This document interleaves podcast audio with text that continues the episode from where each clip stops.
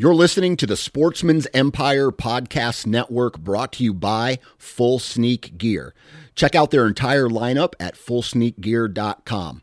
Also, be sure to check out our entire stable of podcasts at sportsmansempire.com.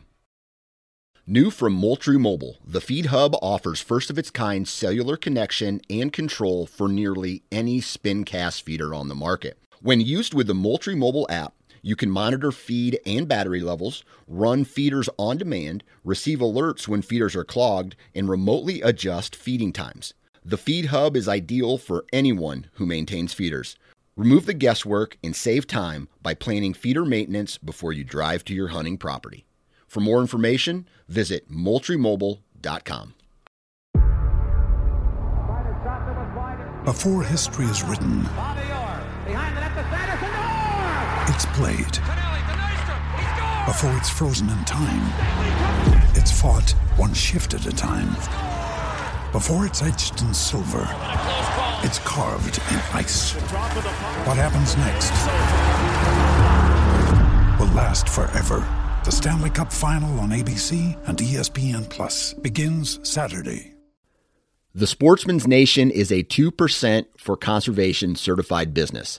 And on August 21st, you can join other conservationists all over the world in supporting Community Conservation Day. It's a day for anyone to give their time and or dollars back to their local ecosystems and favorite conservation causes.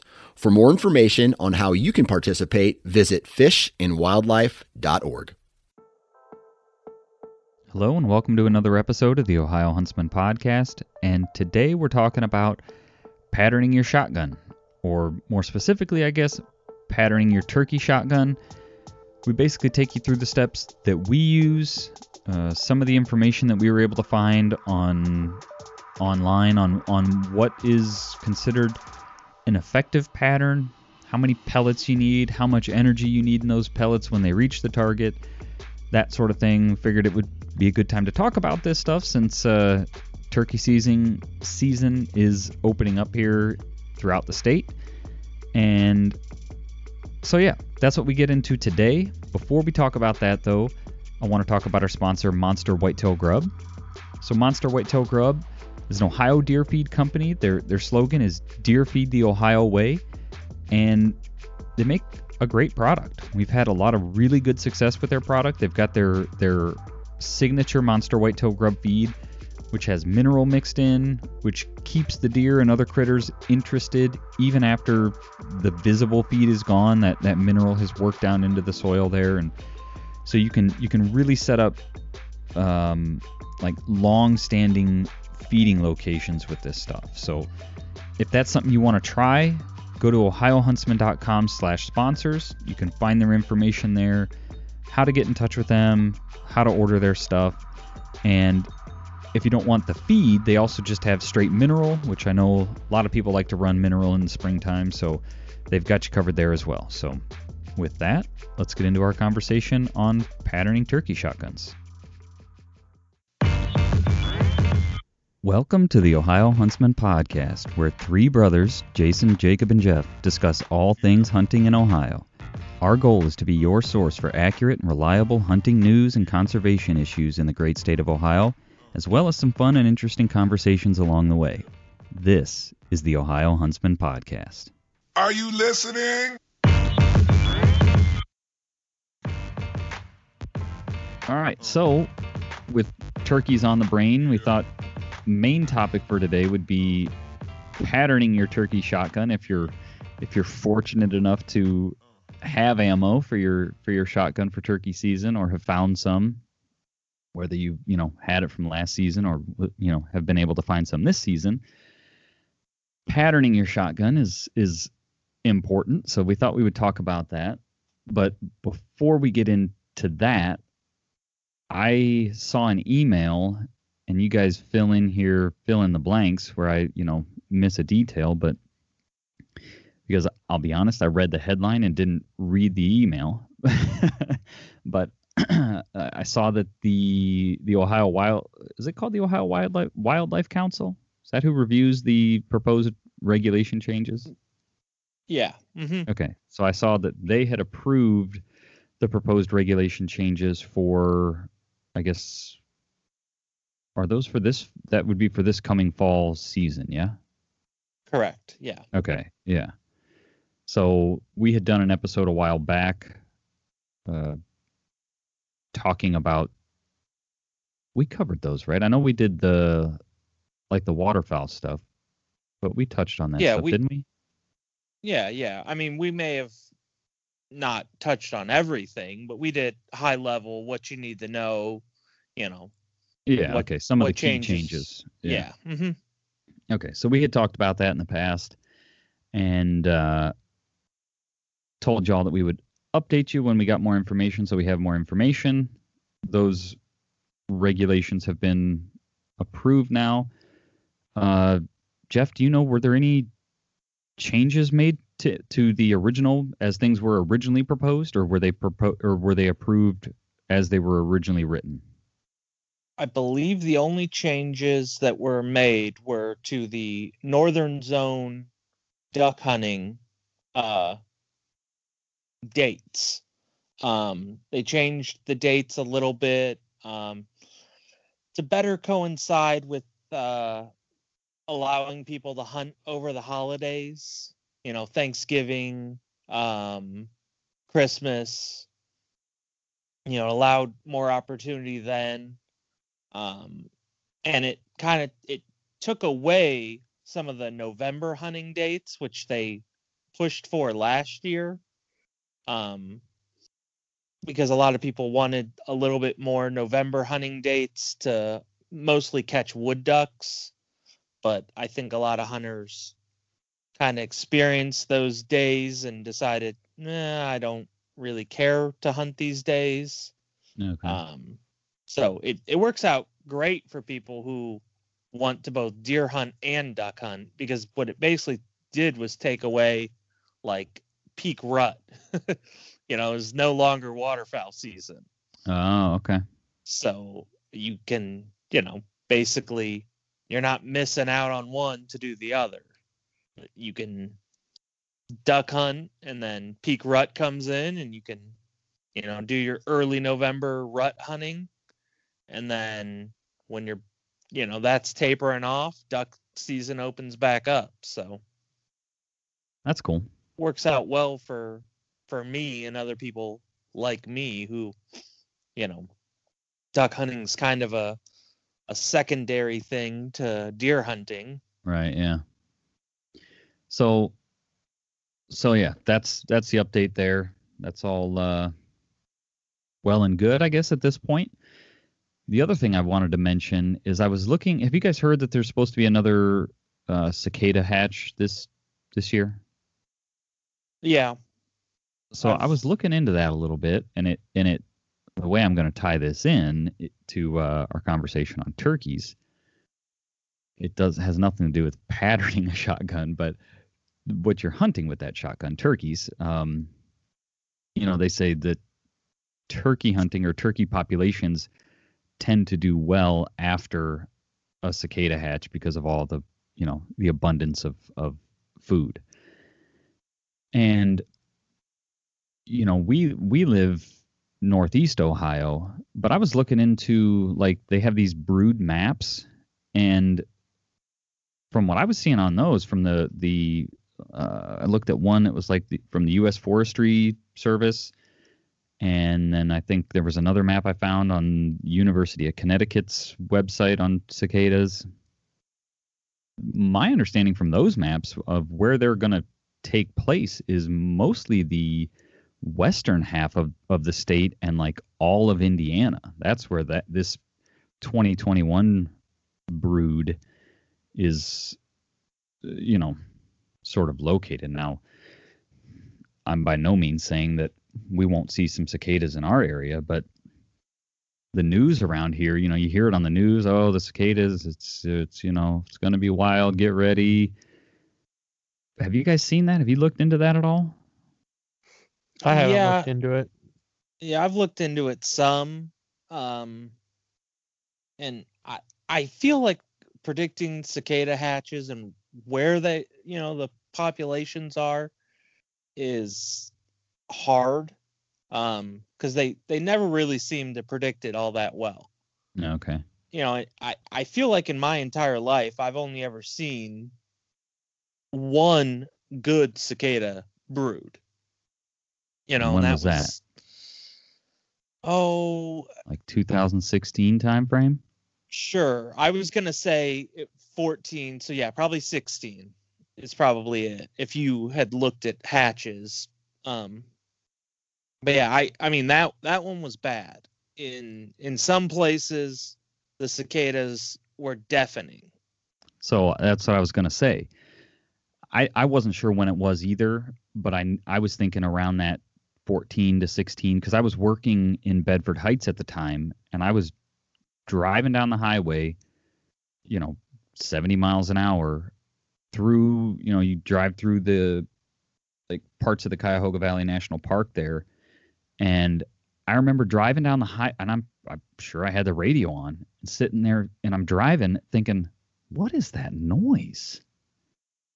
And then I cracked my window, and sure enough, the cicadas were so loud, I could hear them inside my car, driving down the highway at 70 miles an hour with the radio on, in you know in that stretch of forest there. Now I don't remember seeing any. You know, I it wasn't like you know I was driving through swarms of them or finding them. You know, all over my yard or whatever. You know, I, I was driving almost an hour back and you know w- one way to work at that time. So where I worked and where I lived were you know very different areas, but Yeah. I remember yeah, I- hearing them. I remember right around the same area. Like, uh, I think I was in, I don't know, the Richfield. Um, trying to think of what that other. What's that town that's known for their buzzards? Hinckley. Hinckley, yeah, like the Richfield Hinckley area. I was there, and I was in like a little community park, and I remember walking across it, and it was just crunchy from their exoskeletons. Oh, really? yeah, that's and I mean it was deafening loud. I mean they were loud, loud. Yeah. So if you live in the western part of the state, you might get ready for cicadas. But on the plus side, it should mean it should make for uh, good turkey hunting in the in the years to follow. So Yeah. now, patterning a shotgun. This is seems like something that you know is pretty straightforward. But man, if you start uh, searching the internet for this, you find lots of not only different information, but like conflicting information, which is you know always confusing Mm-hmm. Right. as as far as like when you're I- I guess what I, what I'm saying is when you're looking for what what do you consider effective? You know, when you're looking at a pattern, what is a good pattern? How many pellets in how much space at what yardage? There's a lot of difference. So I don't know that there's I guess I'm going to preface this conversation or at least my part of this conversation with I don't know that there's one right answer to this. It seems like there's lots of different ways, lots of different opinions. Choose the one that that makes the most sense or seems to be most effective for you. so with that, how did Jeff or or Jake, either one of you, how do you guys start when it comes to patterning a shotgun? Let's start with with shot size, I guess, because there's there's a ton you can talk about in all of this because lead is different than tungsten is different than you know steel is uh, so there's lots of different ways to go with this conversation but what what do you guys like or what do you maybe just what do you use when it comes to shot size for turkeys I like to stick around uh five to four shot. Um, you know, any smaller is, you know, doesn't seem to carry the energy as much. Now that's lead. Yes, lead. Okay. Um, uh, usually plated, either nickel or copper plated lead, but yeah, okay. lead. Um, yeah, I I use lead.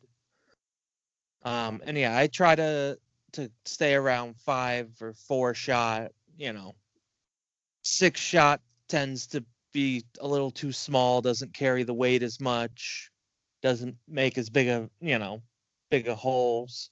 Um, three shot, you know, doesn't seem to pattern as well out of the guns I have, and doesn't, you know, it's Starting to get into a lot less pellets. Yeah. Right, it's too few pellets.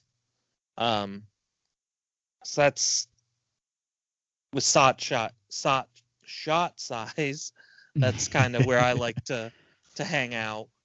So, interestingly enough, I was on uh, Chuck Hawks' website, which, if I, I guess, Jake, Jeff, I think you guys are both familiar with that site. But for listeners, if, if you're not, if you haven't been on Chuck Hawks' site, I, you know, as far as like ballistics and, you know, like, um, bullet effectiveness and things to think about. Like there's a lot of good information on that site.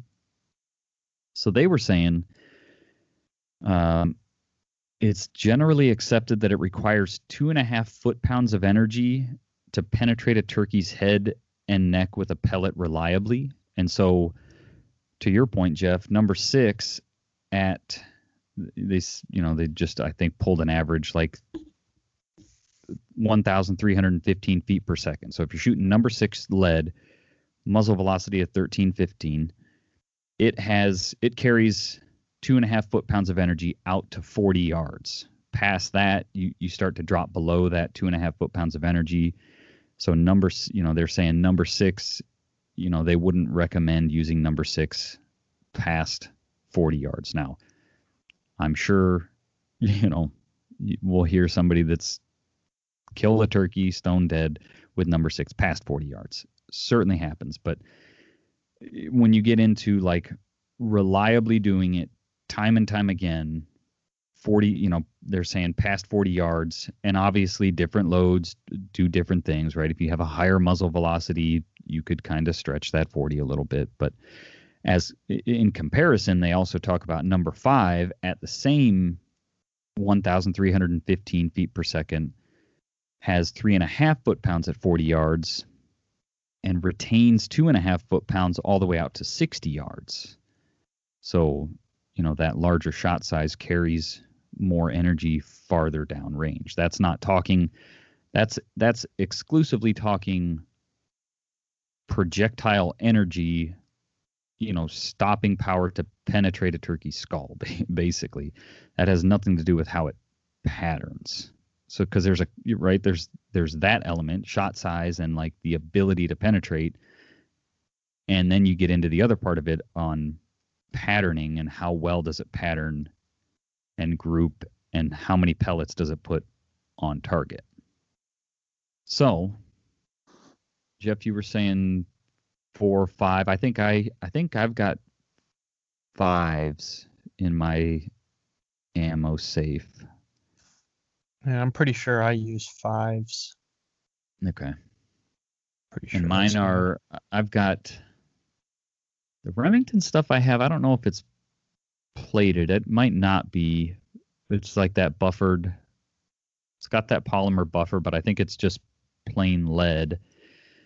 And then I've got some federal stuff that's copper plated lead that I'm gonna. I got to see how much I have, but I'm I'm hoping to play around with that with different chokes. I've just always shot it out of my my turkey choke. But I think Jeff, you had said that uh, that that federal FliteControl wad, with your experience, doesn't seem to perform as well out of a ported choke, and my turkey choke is a ported choke. So I was thinking about seeing how that stuff does. If I can tighten that pattern up, it would be a, a choke with a a less restrictive choke, but it wouldn't be a ported choke. So I was going to see you know, I don't have like a full full choke just you know standard full choke. I don't think it, you know it's probably going to be a mm, maybe improved cylinder or something. Mo- modify. I don't know. I'll have to look. But hmm I'm gonna. Yeah, I, I would assume it's probably a modified or an improved modified. Okay. Yeah. mean- so Almost everyone. I mean, if you if just the standard chokes it comes with, you know, usually it has a modified or an improved modified. Yeah. So I was going to try and shoot at least one of them through that choke and see how it does. If it, you know, with not having that ported choke, if it does better, even though the restriction is less, or if it, you know, seems to perform better out of the, still performs better out of the ported choke. Because I, I was thinking I didn't, it didn't group as well as the Remington Nitro Magnum, I think is what it is, with the that polymer buffer. But maybe it's because I'm shooting it out of a port choke. So, so I guess that uh, leads us into the patterning process, which will lead us into some discussion on how many pellets you're looking for in in what area and that sort of thing. So,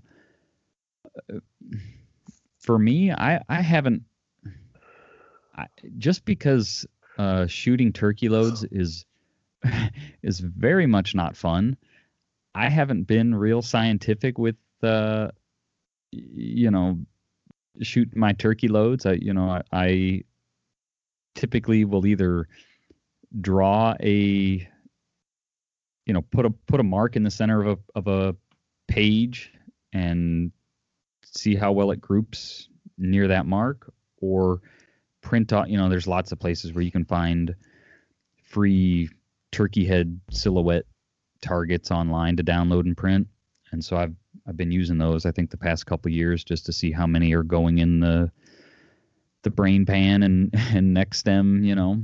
Uh so that's kind of been the extent of my and then you know i'll go 10 20 i don't i don't even know if i bother at 10 but you know 20 30 40 50 yards and and see how the pattern changes but uh what do you guys get into when it comes to patterning patterning your turkey shotguns My process is very similar to yours, Jason. very non-scientific. Um, I basically have always kind of done the same thing you do, where it's I just draw something. I'm by no means an artist, but I draw a little shape of what maybe a turkey head would sort of look like size-wise. Um, and then trace your fist on in your forearm Kinda, yeah and kind of just blast away at it. Not real scientific. I probably err much more on the side of caution in terms of how many bb's are in the head neck region. I Yeah. make sure there's plenty i don't you know i don't stretch it out which but i've also never killed a turkey if anyone listens knows that so um, who knows if what I'm doing is right. I've never even shot at a turkey, never had one close enough to shoot at. So, uh, but that's kind of been what I've done. Is it's been very so I can't say like, oh, I've shot at a turkey at 60 yards and dusted it and it got up and flew away. You know, I've never I Right, don't have yeah. that experience. never happened, so I can't say. But I do err on the side of caution. I'm not one of those guys that's like, oh, four BBs, that'll kill a turkey. Right okay. You know i'm much more like i want to be able to see a definite center of the pattern still and if i lose that like this is where it's bulk of its hitting that's kind of past where i'm comfortable shooting because i don't right okay. okay. have one get away basically.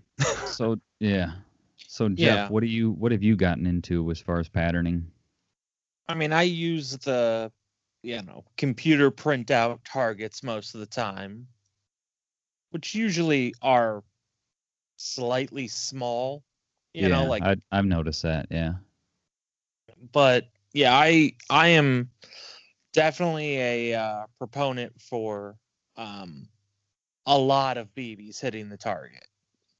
You know, I, I have watched a lot of other people, you know, pattern a shotgun, you know, on YouTube or TV or whatever. And it's like, oh yeah, that'll you know, that'll do it. And it's like, no, no, it won't. Like, you know, I'm you know, they're they're talking 10, 10 BBs or whatever, 10 pellets, Yeah. you know, where one hits the head and, you know, like one hits the beak. And it's like, no, like, cause I, I have, I have rolled a lot of turkeys and they, you know, they roll, they flop, they stand up, they throw their wings out and they glide off, you know, across the hollow. And that that yeah that turkey is impossible to find you know you can't follow a blood trail. You can you can walk over there and look and but i mean it's it's gone when when you're walking through the woods looking for a turkey you know uh, they they blend in pretty well Yeah. So you guys don't necessarily have a specific number you're looking for, but just more than a handful. Yeah, yeah. I mean, I it's kind of hard to describe, but yeah, no, I don't have a number. But I I look for enough that it's like yeah, that turkey was shot, you know, like Yeah. that that it's not oh, here's a couple of pellets. It's it's probably somewhere in the range of 20 to 30 pellets okay.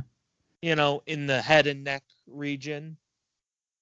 So Um, so I, again from from Chuck Hawks, they they were recommending uh 20 pellets in a turkey target to be effective at that range. So, you know, if you're shooting at 40 yards, if you've got at least 20 pellets in in the head and neck, then you're good. You know, if you're shooting at 50, you're good. If you get out to 60 and, you know, you're getting down into the 810 range, no bueno.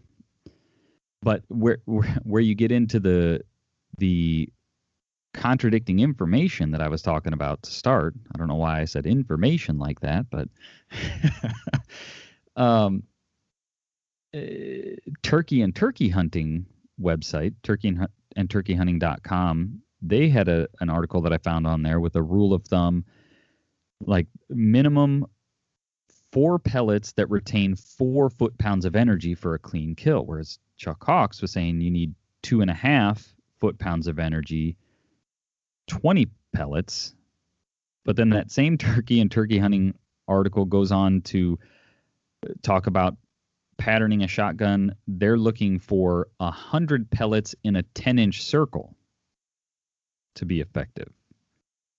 Their reasoning for that is, you know, turkey silhouette, you know, head and neck is good and all, but you've got you know, what if the turkey moves a little bit? There's wind drift. There, you know, if you don't make a perfect shot, you know, they're so they're looking for that cluster of pellets in a 10 inch circle.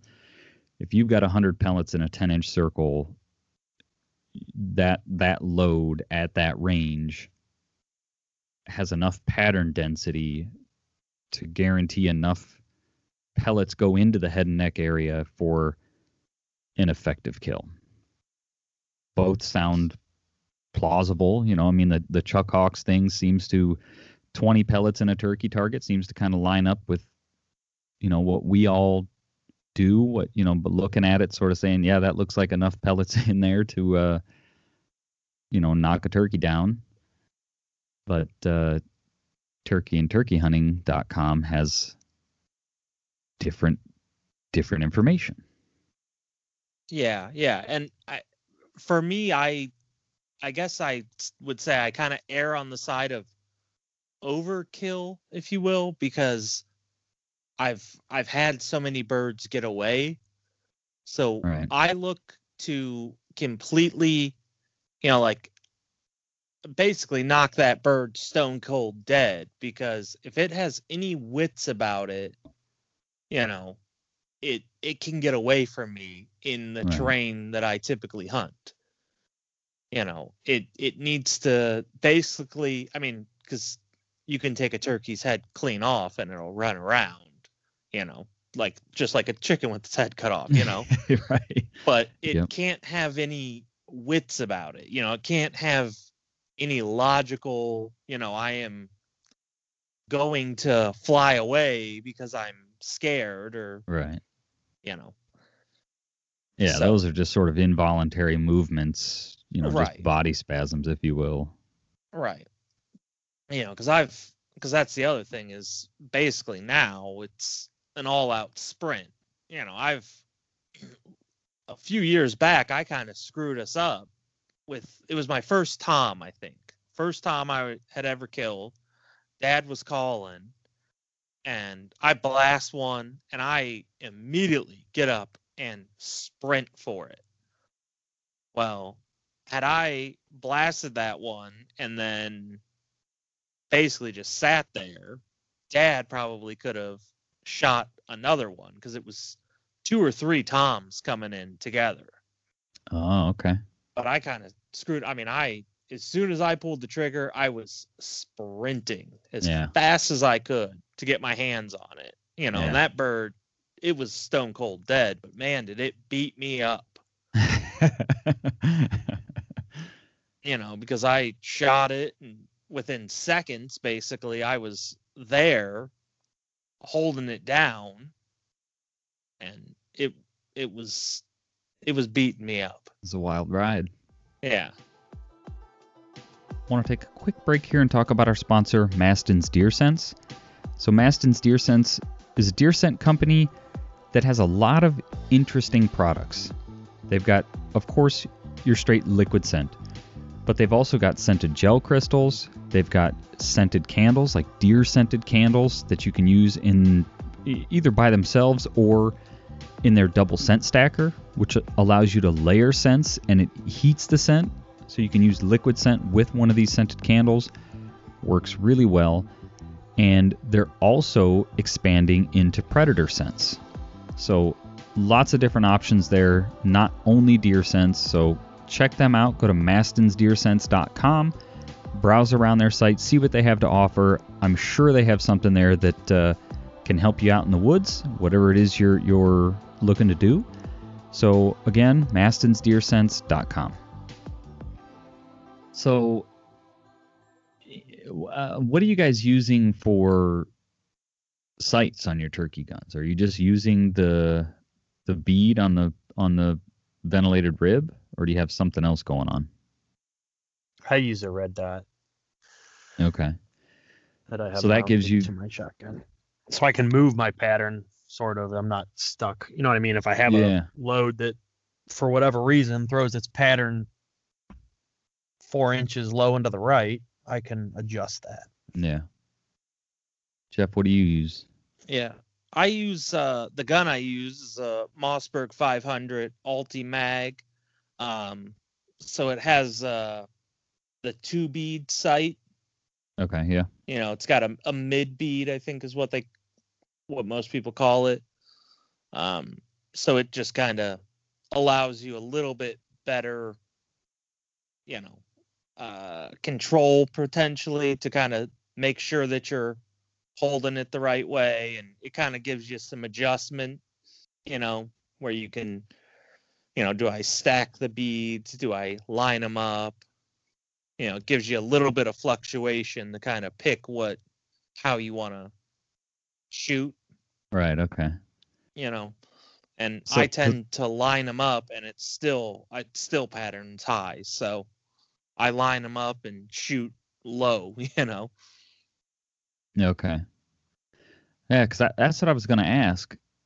With those, do you know with the double bead setup, is the in, is the intention, and maybe maybe this is more of a wing shooting question, but like, is the intent to stack the beads, or is it to line the beads up, or is it the way you use it, just give you, you know, like this ammo groups better if I stack the beads. I I believe the intent is to give you a little bit more fluctuate, you know, like I, you know, uh, you can stack it or line them up or half, you know, like do like a half stack, and it just gives you a little bit more control over, you know, adjustment. It gives you Okay. adjustment. Okay. Um, I, I, that's at least how I've always been taught is, you know, kind of shoot it like this, see where your pattern goes, shoot it like that, you know, and it gives you more fine adjustment to where Yeah. you're shooting. Yeah.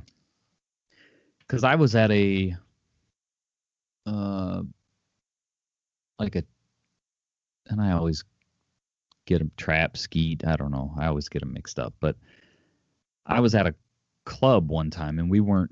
You know, they, this was a a work event, and so they provided all the the shotguns, and the guy, like the instructor there that was helping my group of people, the shotgun I was using, he said to stack the beads, but to your point, Jeff, maybe that was he knew that you know that was his gun or whatever. He knew that that's the way this gun shoots best, groups best, whatever. Puts the most pellets on target when you're, you know, when you're shooting in this type of environment. I don't know. But I was because I was always under the impression that they were both there to line them up. But that that was just I don't think everybody anybody ever told me that. I just I saw a shotgun with two beads on it. I said, oh, you know, look at that. They you know you can line those two up and get you know a little bit more accurate uh, you know alignment. But that's why I asked. Yeah. See, and when I first shot a gun like that, I think it was this Mossberg 500 of Dad's. Um, he told me to stack them, and I stacked them and shot way high. And he's like, "Well, don't stack them then," you know. yeah. And that's how I've always shot a double beaded gun. Now, basically, is Okay. you know i line them up because and potentially i i don't necessarily line them straight up i i stack a little bit you know because typically that mid bead kind of has a pedestal and then a Yeah. tiny little bead on top of it Yeah. i line that tiny little bead up with the front sight Okay. you know not the whole pedestal and the bead you know Yeah, gotcha. Okay. Yeah, I think I'm using well, I know I'm using open sights that clamp on to the vent rib. And, you know, for the same reason as the uh I mean, it's not nearly as easy as, you know, clicks on a on a red dot, but it gives me some adjustability to move that that uh point of impact you know if i if i need depending on the ammo like rifle sights yeah Okay. Okay. Because I, yeah. It, okay. I get what you're saying. yeah yeah yeah so the because they're they're uh, uh i'm trying to think if the back sight is fiber i know the front one is fiber optic i'm trying to remember now doesn't matter i guess but fiber optic clamp on rifle sights that clamp onto the vent rib on the shotgun. So but yeah that's uh so we talked about shot size. I guess to to kind of circle back and put a bow on that as far as effective range on your your your shot there's lots of online calculators for you know if, if your ammunition doesn't give you uh, energy values there's lots of online calculators. I haven't played with them but i'm assuming you would want to you're not looking at the shot total weight when you're putting in like your your projectile weight in those calculators unless i mean unless you have a a shotgun specific one but i would i'm thinking you would want the individual pellet weight. Although i guess it would just be pellet weight and muzzle velocity. You could then determine energy. Yeah. So that's probably what you want to do. Play around with it though and search the internet. Use the chuck hawks value of two and a half foot pounds of energy. Uh, if you want more buffer, go with the four pounds, four foot pounds from turkey and turkey hunting, or find your own article and uh, see what you know what foot pounds of energy they recommend to be you know for an effective kill, and that will give you your your max range from a energy standpoint. And then you need to be looking at how does your pattern look at that range uh, because if you're not getting enough if you don't have a tight enough pattern to where you're you're carrying enough pellets to that range then you've got to you know you've got to shorten that max distance that you would shoot at a turkey up to something where you're getting enough pellets on target so say your ammo energy wise carries enough ammo out to 50 yards, but at 50 yards you're only getting eight pellets. Uh, might be, you know, you might want to look at a different choke or a different ammo or or something. Unfortunately, I you know, I can't like I like I prefaced the conversation with, I can't give you a you need this many pellets with this much energy, uh, you know, because I don't know, and the internet has lots of different uh, conflicting or competing data points. So, right, it's, it's, and I mean, it really depends on where those pellets hit too. Yeah. I mean, because probably one pellet to the brain, you know, is probably enough to kill that bird. Yeah. Now, are you going to kill it stone cold dead? Probably not. But you know, if it if you're hunting flat ground and all it can do is fly and run away a little bit, you know, that might be a recoverable bird. Yeah. And I think that Chuck Hawks' article mentioned that like it only really takes one pellet.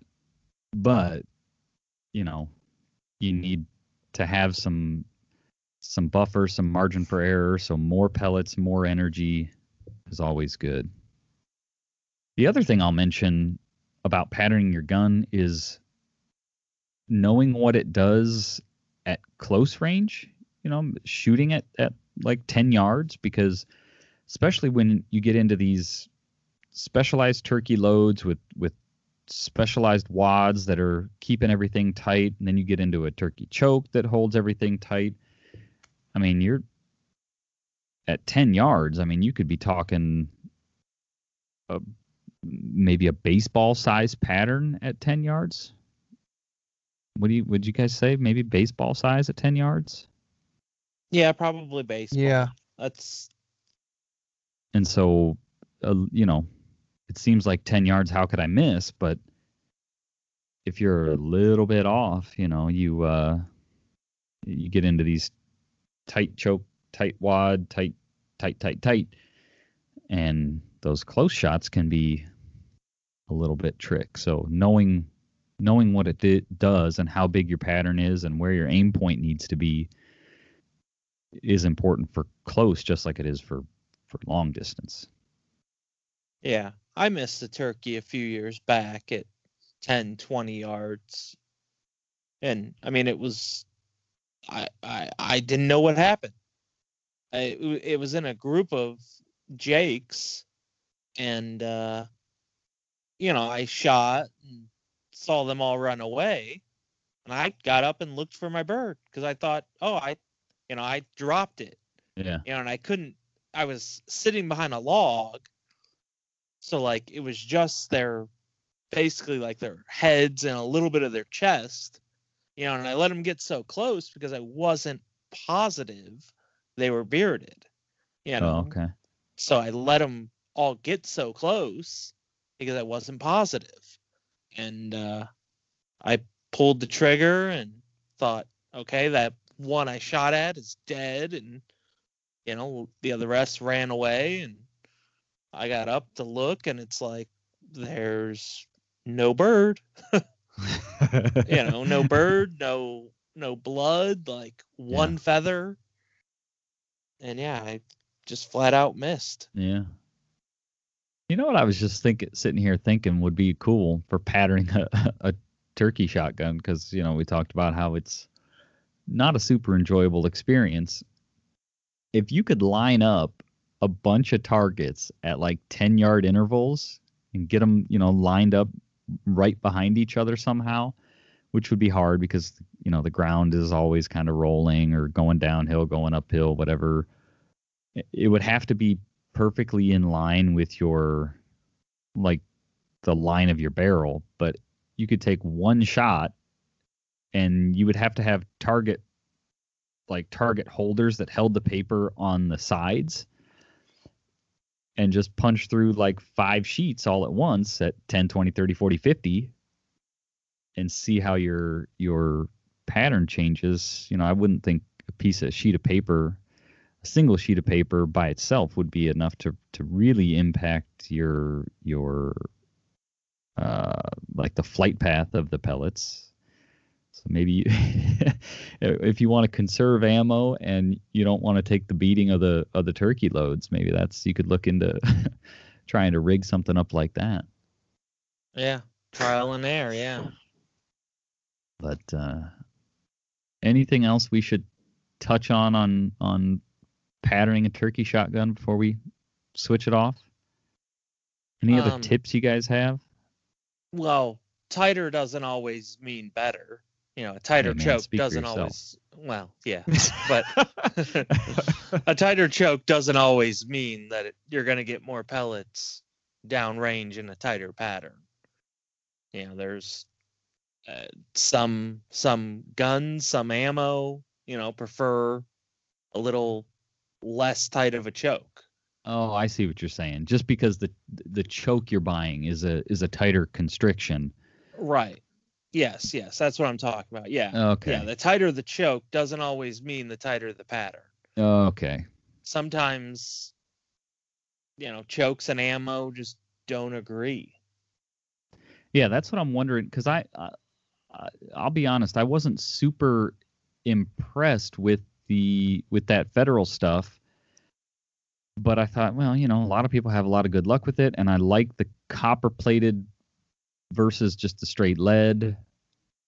So I think I used it last year, but I was like, I don't, it doesn't seem to group as well. But that's what I'm hoping is maybe the case. If I can get away, maybe it's that ported choke, or maybe it just doesn't like that. That I don't even know what choke I have, but uh, you know, maybe a different choke will make that ammo perform better. Yeah, because I the ammo you use, I mean, I'm I'm shocked that it performs for you basically. You know, cuz I've never had any luck with it, you know, and basically the only thing I use it for is hunting squirrels that are in the tippy tops of trees and shooting groundhogs. you know, I I bought a lot of it before I realized, hey, this this just isn't right. You know, yeah. you know, 25 yards, 30 yards, you know, is I should be able to pattern further than that. Yeah. Do you guys pattern your guns every year, or do you, once you know, once you've got a shotgun dialed with the ammo, you're good to go from year to year? I mean, I usually end up buying a new box of something to try every year to see if, you know, see if it's going to be any better. Yeah. Um, but the past couple of years, nothing I've bought's been better than what I have. So I'm probably going to stop wasting my money, especially because you can't find ammo this year. Yeah. You know, when people are looking, buying guns for self defense, a turkey load's a pretty darn good self defense load. So they'll snatch that up real quick. Yeah. What about you, Jake? Uh, I always used to, well, depends. Going back a few years, uh, I used the same shotgun for deer hunting and turkey hunting. So I had to adjust it based on season. I had a red dot sight. Well, I have had a red dot sight on it, um, but at that time I was shooting sabot, sabo, however you pronounce it, Yeah, yeah. uh, for deer hunting, and then obviously turkey loads for turkey, and they did not shoot the same. Obviously, I had to adjust the red dot, Oh, right. so I'd have okay. to adjust it up and down, back and forth, depending on if it was deer season or turkey season. Uh, but then that red dot, actually, a couple years ago, it took a crap on me. Um, got water in it, moisture, and anyone who's ever used a red dot, if it gets moisture in it, especially during turkey season when it's that wet, cold, warming up, you know, time of year, it just fogs the whole thing up. You can't see anything. Yeah. So last year I used one of Dad's shotguns actually. He had a because I never got around to getting a new red dot.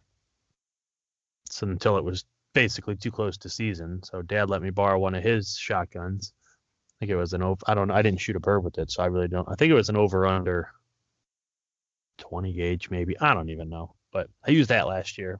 Never pulled the trigger other than making sure Dad had it sighted in.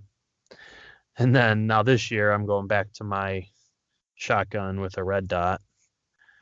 Um, but now that I have a different, I use a 4570 for deer hunting primarily. So I'm hoping once I get it dialed in this year, I won't have to do much other than just confirm zero and be good with it. So Yeah. Yeah, that's the same with me. I, well, not swapping back and forth. I swap barrel because I have a, I use the same shotgun for deer and turkey, but I swap the rifled barrel for the field barrel with my turkey choke in it. And I, you know, shouldn't be any different, but I always like to pull the trigger once or twice to make sure that things are looking good. So, but like I said, this Yeah. year I, I, if I have enough of that ammo, because because of the current state of ammo, I, I want to kind of play around with chokes a little bit and see how it does. So we shall see. But if you guys don't have anything else, I don't have anything else. That's probably a good spot to uh, switch it off. So hopefully this was helpful for somebody. Get you thinking about, you know, turkeys, this, you know, turkey hunting, turkey patterning, and what to be looking for when uh, you're sitting out there looking at a piece of paper with a bunch of holes in it. So with that, we'll uh, sign off and thanks everybody for listening. All right, that's going to be it for this week. So hopefully you enjoyed that conversation. Hopefully there was something in there that that was helpful or you know maybe something you you didn't already know or or hadn't thought about. If there was something in there, maybe think about sending it to one of your buddies, sharing the the information with uh, your other hunting buddies, and hopefully you've already had time to get out in the turkey woods or you've got plans to do so here in uh, the near future and let us know how that goes.